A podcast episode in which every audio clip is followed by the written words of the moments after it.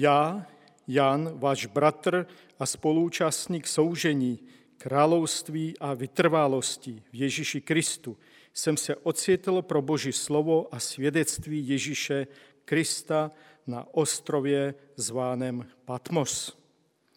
V den páně jsem se ocitl v duchu a uslyšel jsem za sebou mocný hlas jako zvuk polnice, který říkal, co vidíš, napíš do svitku a pošli sedmi zborům.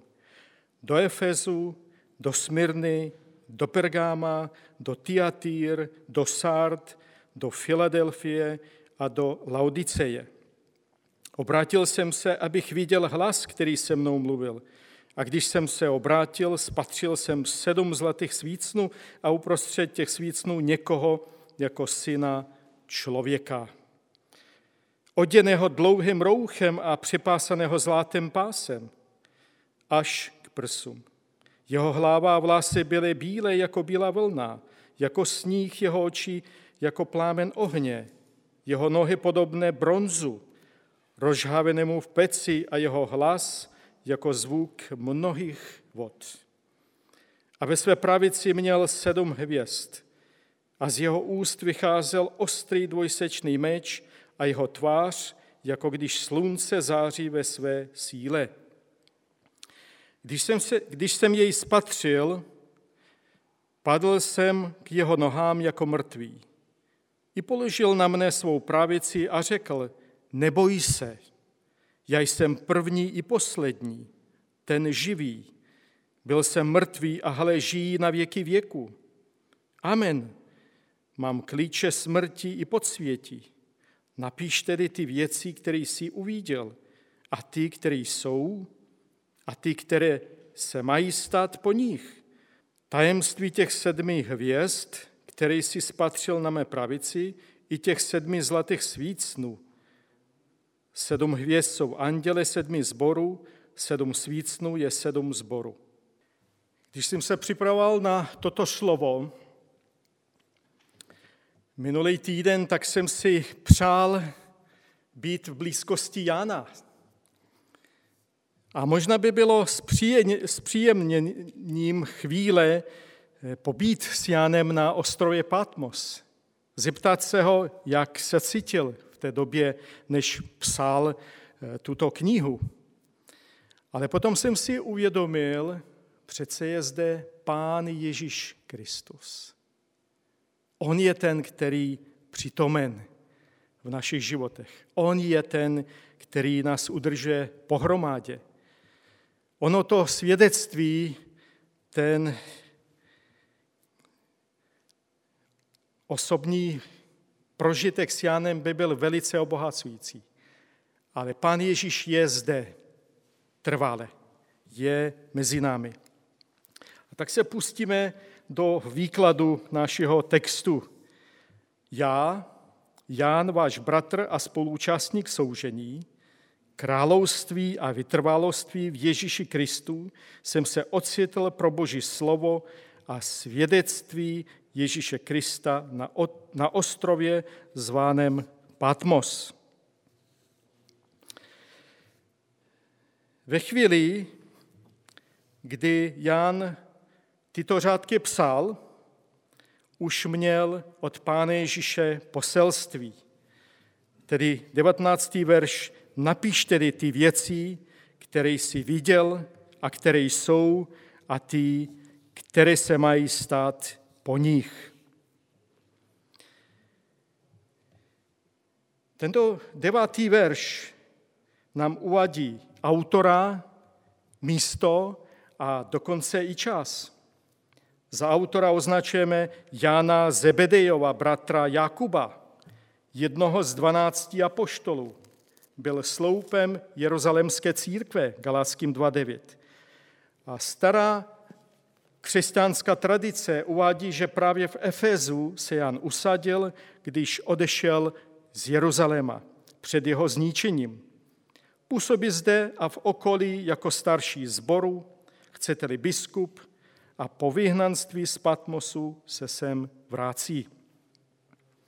Zjevení tedy bylo pravděpodobně sepsáno v době, nebo spíše ke konci vlády císaře Dominiciána, kolem roku 94 až 96 po Kristu. Toto datování potvrzuje i církevní otec Ireneus, který se narodil v Izmíru a posléze působil v Lyonu. A byl zdaleka nejvýznamnějším křesťanským teologem druhého století. Období za císaře Dominiciána bylo obdobím pronásledování křesťanů. A proto se Jan jako věrný kristovec, vyznavač, ocita pro boží slovo a svědectví Ježíše Krista na ostrově Patmos. Ostrov Patmos je malý skalnatý ostrov ležící v Egejském moří, asi 80 kilometrů jihozápadně od Efesu, Malé Asii. Patmos v té době podle prámenů nebyl neobydlenou pustinou, ale jak uvádějí některé prámeny, zmíněné byl Patmos v té době nebyl neobydlenou pustínou, ale jak uvádějí některé prámeny, byl docela civilizovaný a kulturně žijící ostrov. Dle některých historiků byl ostrovem, kde se posílali trestanci, tedy byl trestaneckou kolonií. A podle ráného církevního historika Eusebie Jan byl z Patmosu propuštěn císařem Nervou roku 96-98.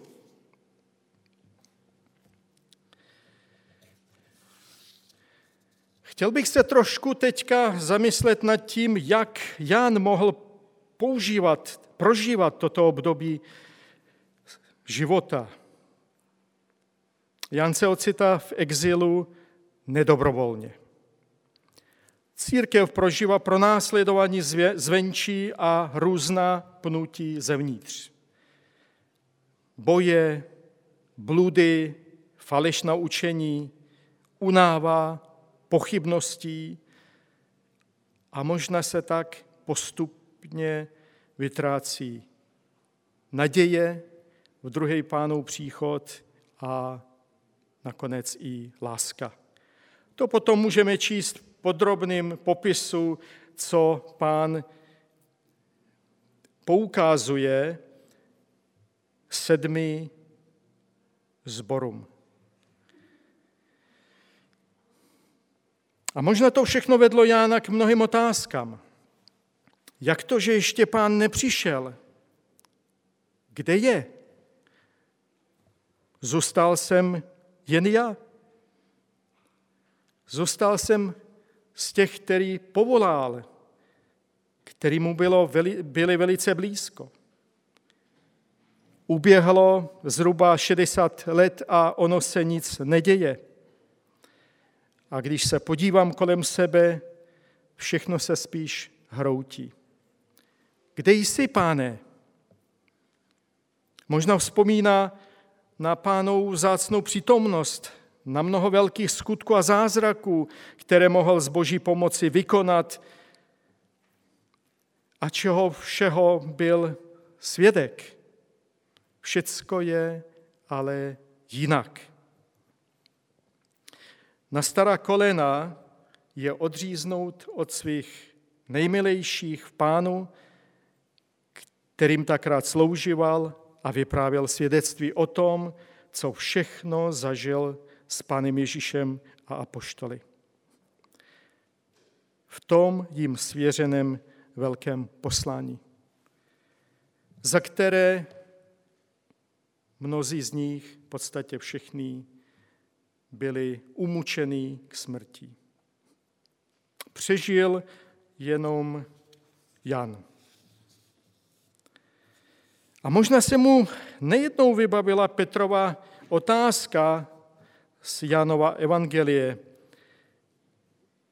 A zda pro tuto chvíli mě pán zde uchoval. Čteme Jan 21, 20. Petr se obrátil a uviděl, jak za nimi jde učedník, kterého Ježíš miloval. A který se také při večeři naklonil k jeho prsům a řekl, pane, kdo je ten, který tě zrázuje? Když jej Petr uviděl, řekl Ježíšovi, pane, co bude s tímto? Ježíš mu řekl, jestliže chci, aby tu zůstal, dokud nepřijdu, co je ti potom? Ty mě následují. A tak se mezi bratry rozšířilo to slovo, že onen učedník nezemře. Ježíš mu však neřekl, že nezemře, nýbrž jestliže chci, aby tu zůstal, dokud nepřijdu, co je ti potom. A tak možná Ján v této době, v těchto zvláštních chvílích přemýšlí, pan mě vlastně zde zanechal pro určitý úkol. A když píše tento devátý verš, tak je právě jeho přítomnosti už povzbuzen. Já, váš bratr a spoluúčastník soužení, království a vytrválosti v Ježíši Kristu. Já, váš bratr a spoluúčastník soužení. Pán ponechává Jána naživu pro jistý úkol. Na věku nezáleží. Možná Jan v té době byl mezi 80 eh, a 90 lety, byl už pokročilém věku. Ale je si vědom, že je pánu na blízko. V den páně jsem se ocitl v duchu a uslyšel jsem za sebou mocný hlas jako zvuk polnice. Výraz den páně se spíše používá pro den soudu. Například starozákonní text trupte na berání roh na Sionu, křičte na mé svaté hoře, ať se chvějí všichni obyvatele země, neboť přichází hospodinův den, ano, je blízko. Joel 2.1. A nebo jinou zákonní text, vždyť sami přesně víte, že panov den přijde jako zloděj v noci. Zde ale v řečtině je použit jiný tvar pro den páně než den soudu. Spíše ve smyslu zasvěceného dne hospodinu, dne bohoslužebného, který byl ustanoven a je součástí desatera božích přikázání. Církev pak ten první den po sobotě, který se, kdy se scházela ke společenství, pojmenovala Den páně právě na podkladě této zmínky v textu. Daný výraz se pak nachází v různých ránech křesťanských spisech a odkazuje právě na neděli, na den, kdy pan Ježíš byl vzkříšen z mrtvých. Jiný názor ovšem uvádí Clarence Larkin a píše, je velmi nepravděpodobně, že by byl Jan vytržen do třetího nebe jako Pavel a tam viděl vše, co uvádí v knize Zjevení během jediného dne, během jedi, jedině, jediné neděle. A vzhledem k tomu, že od páté kapitoly kniha popisuje události, které se mají stát v den páně, Jeví se jako nejlepší výklad termínu Den páně to, že Duch Svatý Jana přenesl staletími až do doby Dne páně a ukázal mu události, které se v té době mají odehrávat a odehrávají. Osobně tomu rozumím, že Pán Bůh současně může propojit obojí On není omezen. A tak přenáší Jána právě v den posvěcený, v den bohoslužebný, ale ukazuje mu dějiny a zasvěcuje ho do toho dění, co má Jan zaznamenat.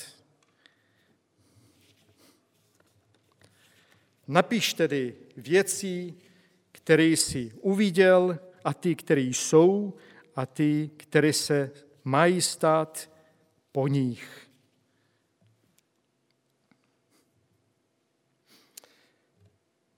Výraz v duchu je stav, do kterého nás může uvést jen sám Bůh.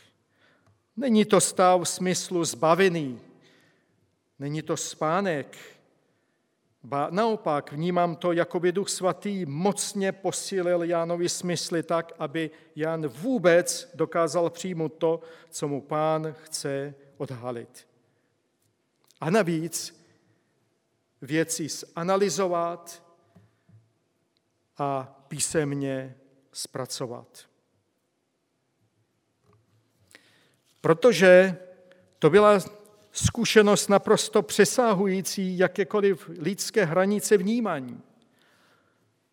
Šlo to za hranice veškerých lidských smyslů. Možná bych tuto událost přirovnal například ke zkušenosti Petra, kdy se i on ocitá, ocitá ve vytržení, ale ne, na, ale je naprosto přivědomý. Vnímá to velice reálně. Je to skutky 10. kapitola 10.11. A pokud by Petr, domnívám se, že pokud by Petr uposlechl a ten boží hlas a jedl, tak by i to bylo možné. Čili tato situace nebo tento stav byl velice reálný. Právě v tom zmocnění duchem svatým. V tom všem pak hlas, který připomíná zvuk polnice, je to okamžikem procitnutí. Je to okamžikem zastavení, procitnutí k něčemu velmi důležitému. Zvuk polnice pro židovského posluchače mohl připomínat boží zjevení ve spojení s chrámovým kultem. Obecně polnice znamená mobilizaci například k bitvě, Vyžaduje to plnou koncentraci, plné nasazení. A pozor, pozor, přátelé, je to velmi důležité a naléhavé. Může jít dokonce i o život. Jinými slovy se sedm zborů musí zmobilizovat pro závažný úkol.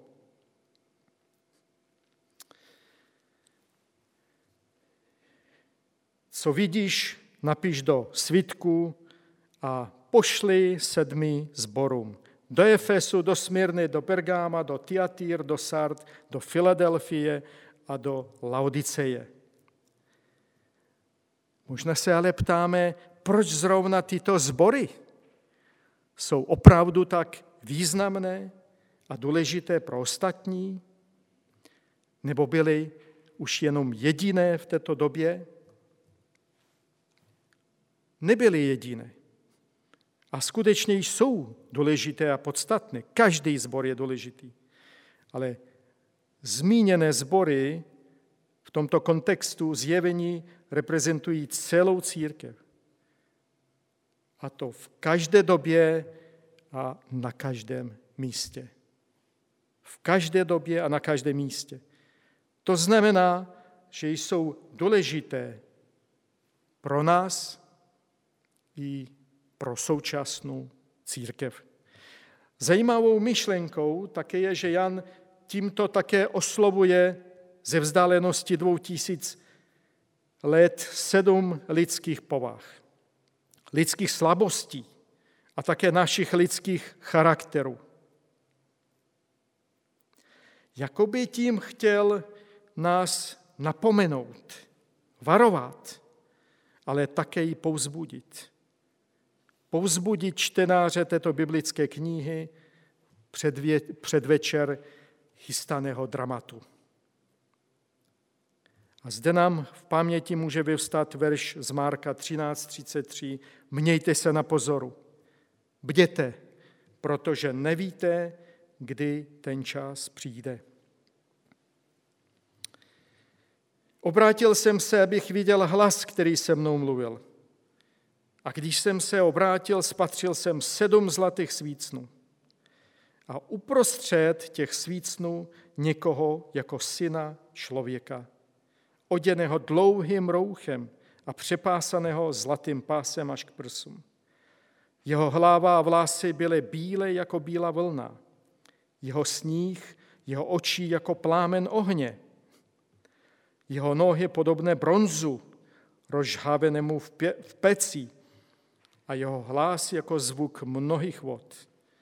A ve své pravici měl sedm hvězd a z jeho úst vycházel ostrý dvojsečný meč a jeho tvář, jako když slunce září ve své síle. Obrátil jsem se, abych viděl hlas, který se mnou mluví.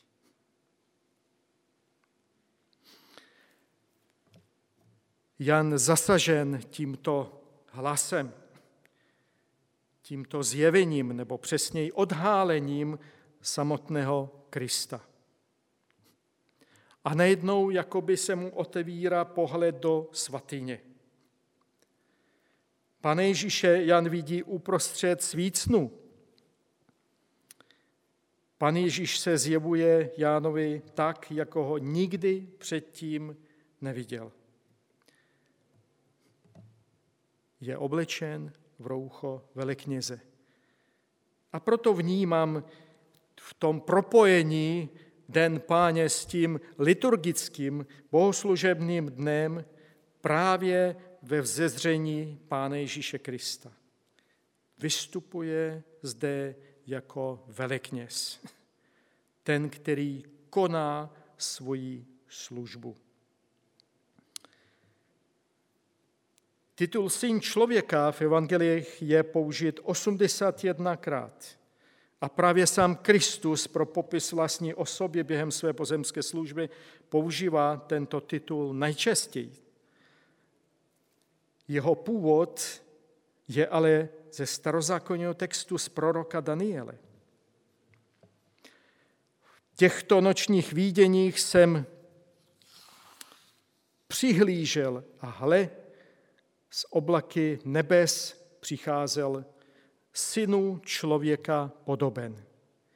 Přiblížil se až k věkovitému a před něj, před něj směl předstoupit. Daniel 7.13.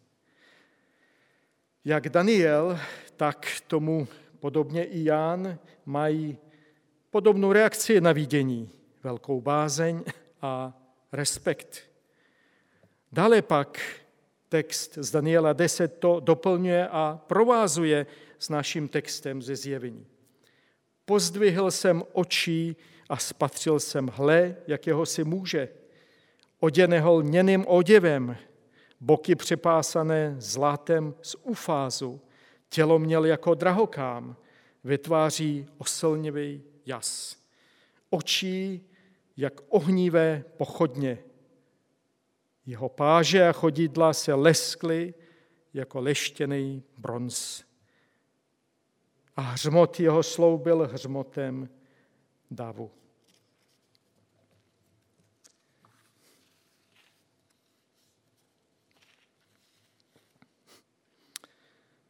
Ján vidí Pane Ježíše Krista naprosto jinak, jak ho znal. Je ohromen tímto, odha- tímto viděním nebo odhálením. Pán Ježíš se představuje jako vele, velekněz, který slouží. A možná v tuto chvíli pána Jana přešla, přešly veškeré otázky. Kde jsi, páne? Co děláš? Proč jsi nepřišel? Proč jsi nepřišel? Podle toho, co si říkal. Amen, pravím vám, že nepomine toto pokolení, než se to všechno stane. Marek 13.30. Jan stojí a je součástí té nebeské liturgie. Není to krásný, že Jan je ve vyhnanství, je na ostrově Patmos, je možná, byl možná zkroušeného ducha a najednou je přenesen a je součástí té nebeské bohoslužby, která se koná.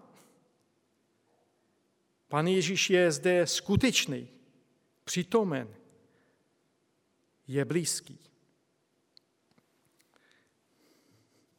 Pan Ježíš zde oděn do roucha velekněze, oděného dlouhým rouchem a přepásaného zlatým pásem až k prsům.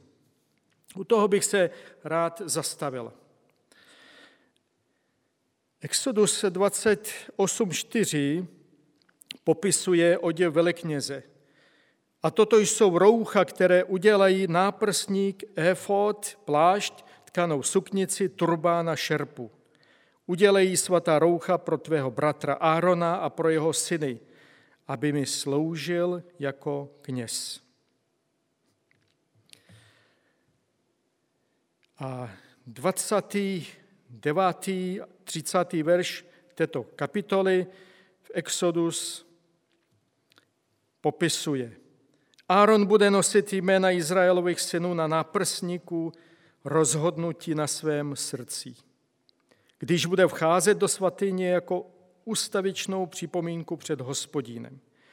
Do náprsníku rozhodnutí vložíš Urim a Tumím a budou na Aaronově srdci. Když bude vcházet před hospodína, Aaron bude ustavičně nosit rozhodnutí pro syny Izraele na svém srdci před hospodinem.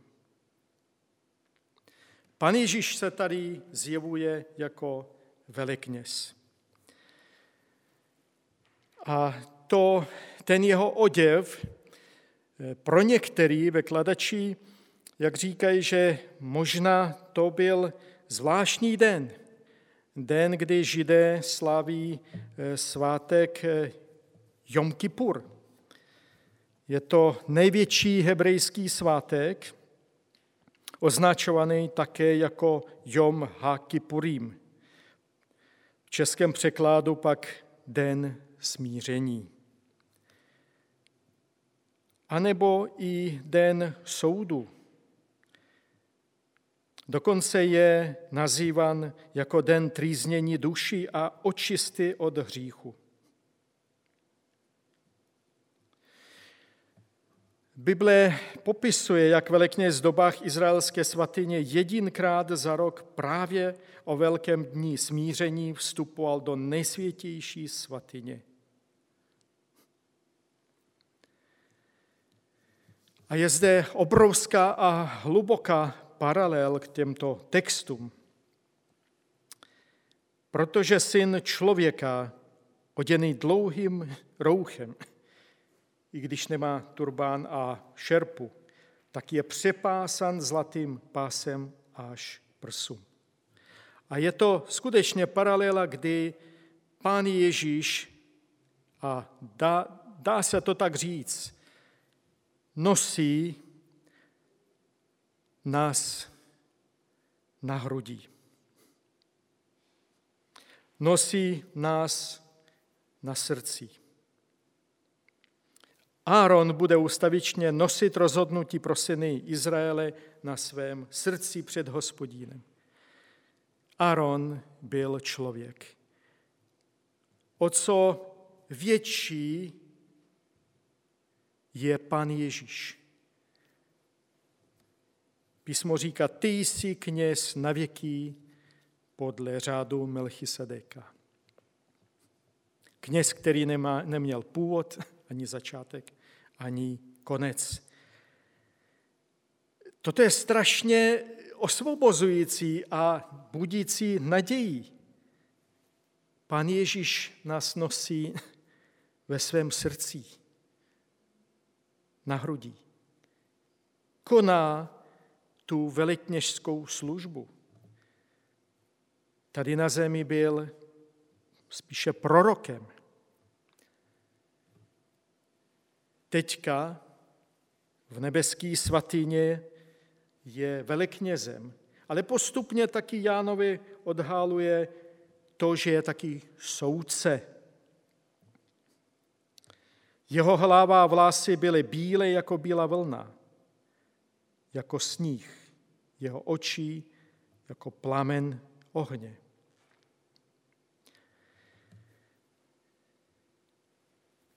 Opět ta paralel tomu obrazu věkovitého, hospodína Boha samotného. Zde se pan Ježíš ukázuje jako hospodín, jako Bůh, ne jako hospodin, ale jako totožný, já jsem s otcem jedno.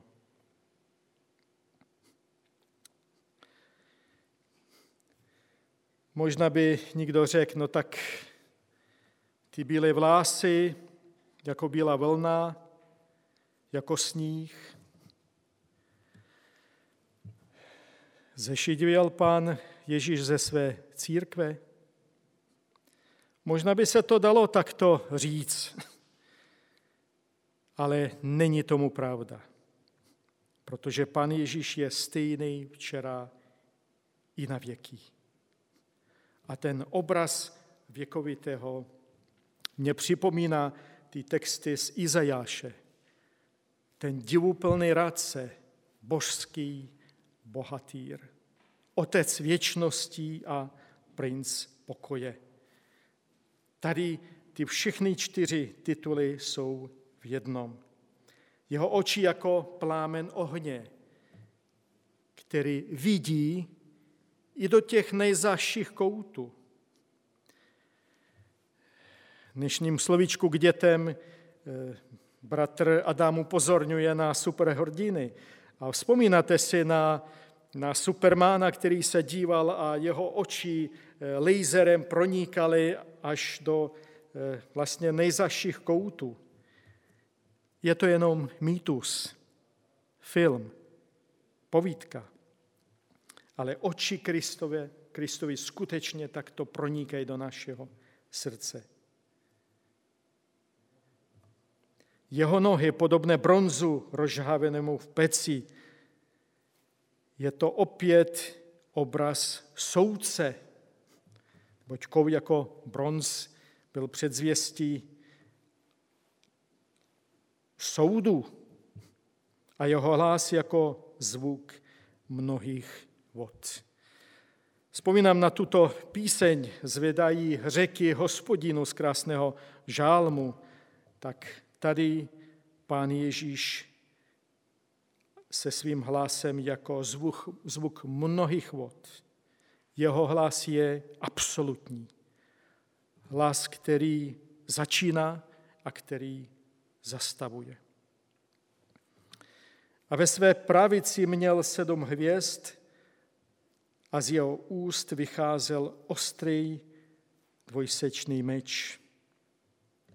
Neboť Boží slovo je živé, činné a ostřejší než jakýkoliv dvojsečný meč. Proniká až do rozdělení duše a ducha, kloubu a morku a je schopné rozsudit myšlenky a postoje srdce. A žádné stvoření není před ním skryté, před očima toho, jemuž se budeme zodpovídat, je vše nahé a odkryté.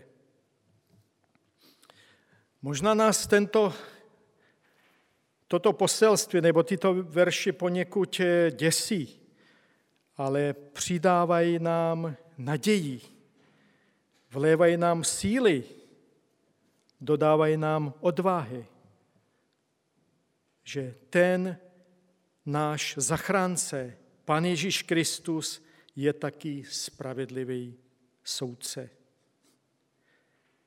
A před jeho soudní stolici se musíme ukázat všichni. Před stolici Kristovu.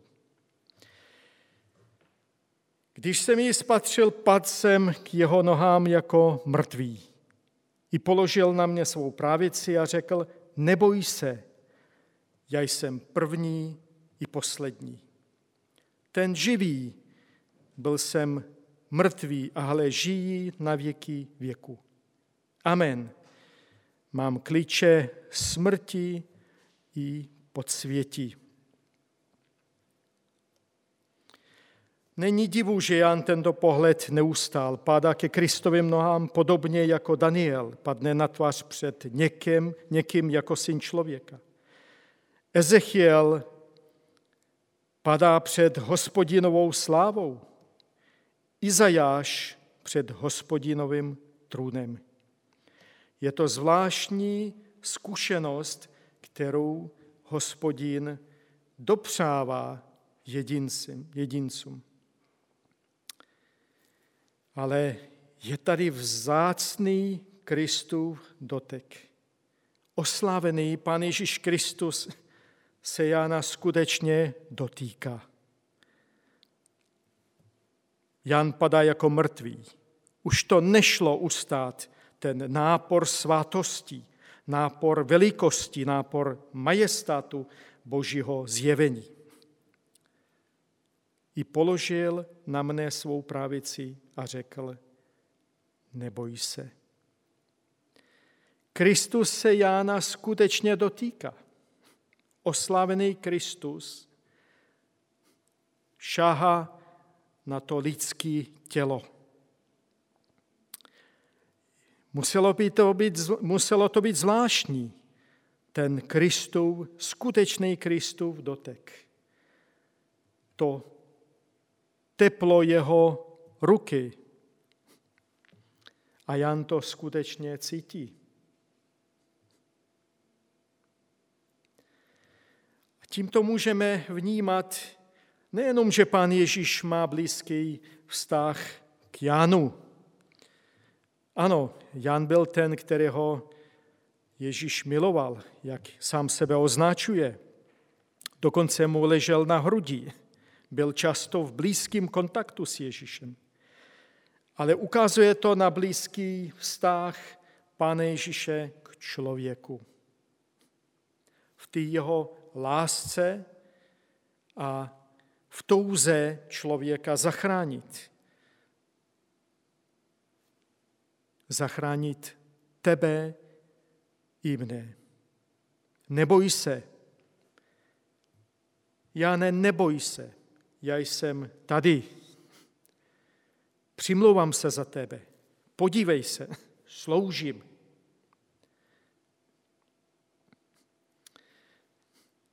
Já jsem první i poslední, ten živý. Byl jsem mrtvý. Byl jsem, zemřel jsem za tvoje hříchy, Jane. Zemřel jsem za tvoje hříchy, Vlado, Viktore, Adame. Ale teďka podívej se na mě, jsem skutečný. Žij. A není to jenom jakási etapa, ale je to na věky věků. A to amen, tak to jest, to dosvědčuje a dotvrzuje. A dokonce mám klíče, klíče od smrti i podsvětí.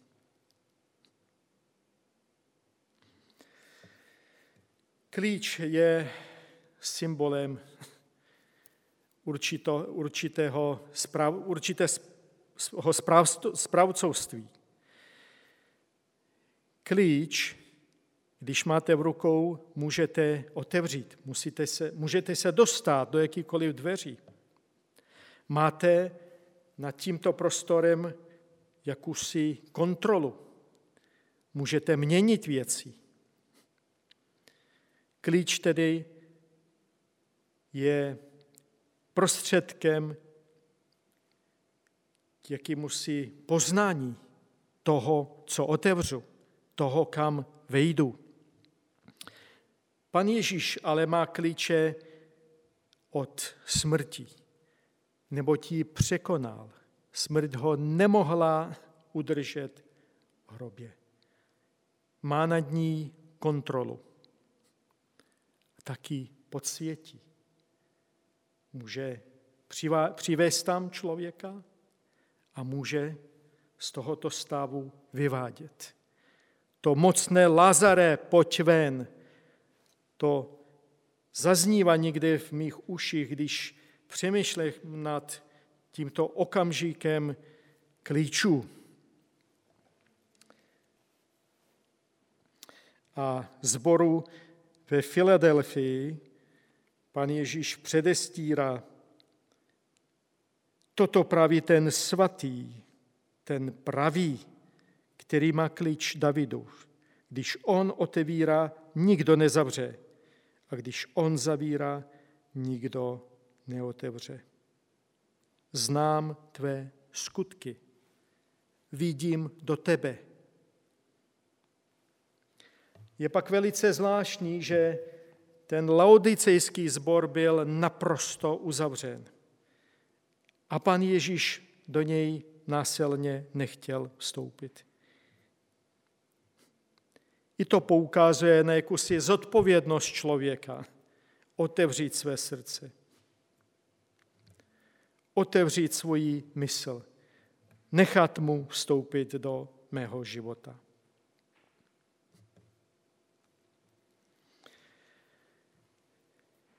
Napiš tedy ty věci, které jsi viděl, a ty, které jsou, a ty, které se mají stát po nich. Tajemství pak těch sedm hvězd, který si spatřil v mé pravici, i těch sedm zlatých svícnů. Sedm hvězd jsou anděle sedmi zboru.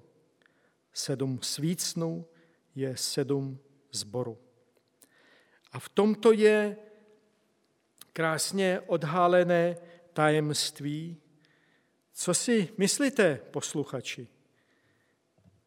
Jsou to skutečně jenom anděle v, té nebeský, v tom nebeském prostoru, který představují naše sbory. A ono to lidské povědomí je takové, že každý máme svého anděla strážného, ale zde ten text otevírá jinou dimenzi, jinou možnost chápání. Ani nejsou to biskupové, kardinálové, ale tyto představitelé, poslové sedmi zborů jsme my, bratři a sestry. A já tomu tak rozumím z tohoto textu. A sedm svícnů je sedm zborů. A je nutné dodat,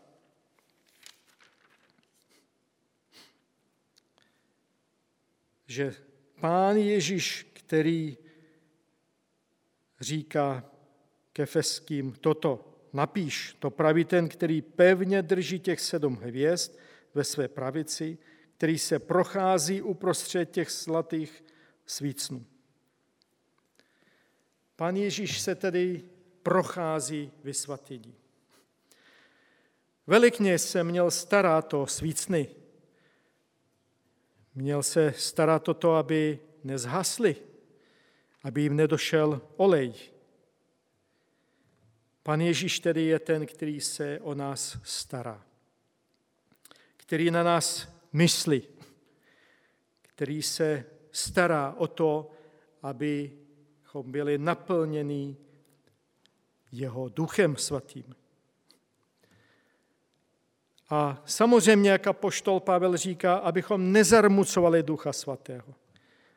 Toto je naša odpovědnost. Naše odpovědnost otevřít své srdce, abychom pán, aby pán Ježíš se mohl o nás starat dále. A on se stará, on chce. Já ne, tady jsem, neboj se. Nezmizel jsem na 60 let zhruba ne, nenechal jsem své povinnosti. Jsem tady. Nesu i tebe jako jednoho z těch synů na své hrudí, ve svém srdci. Tak je to, bratři a sestry, velice osvobozující.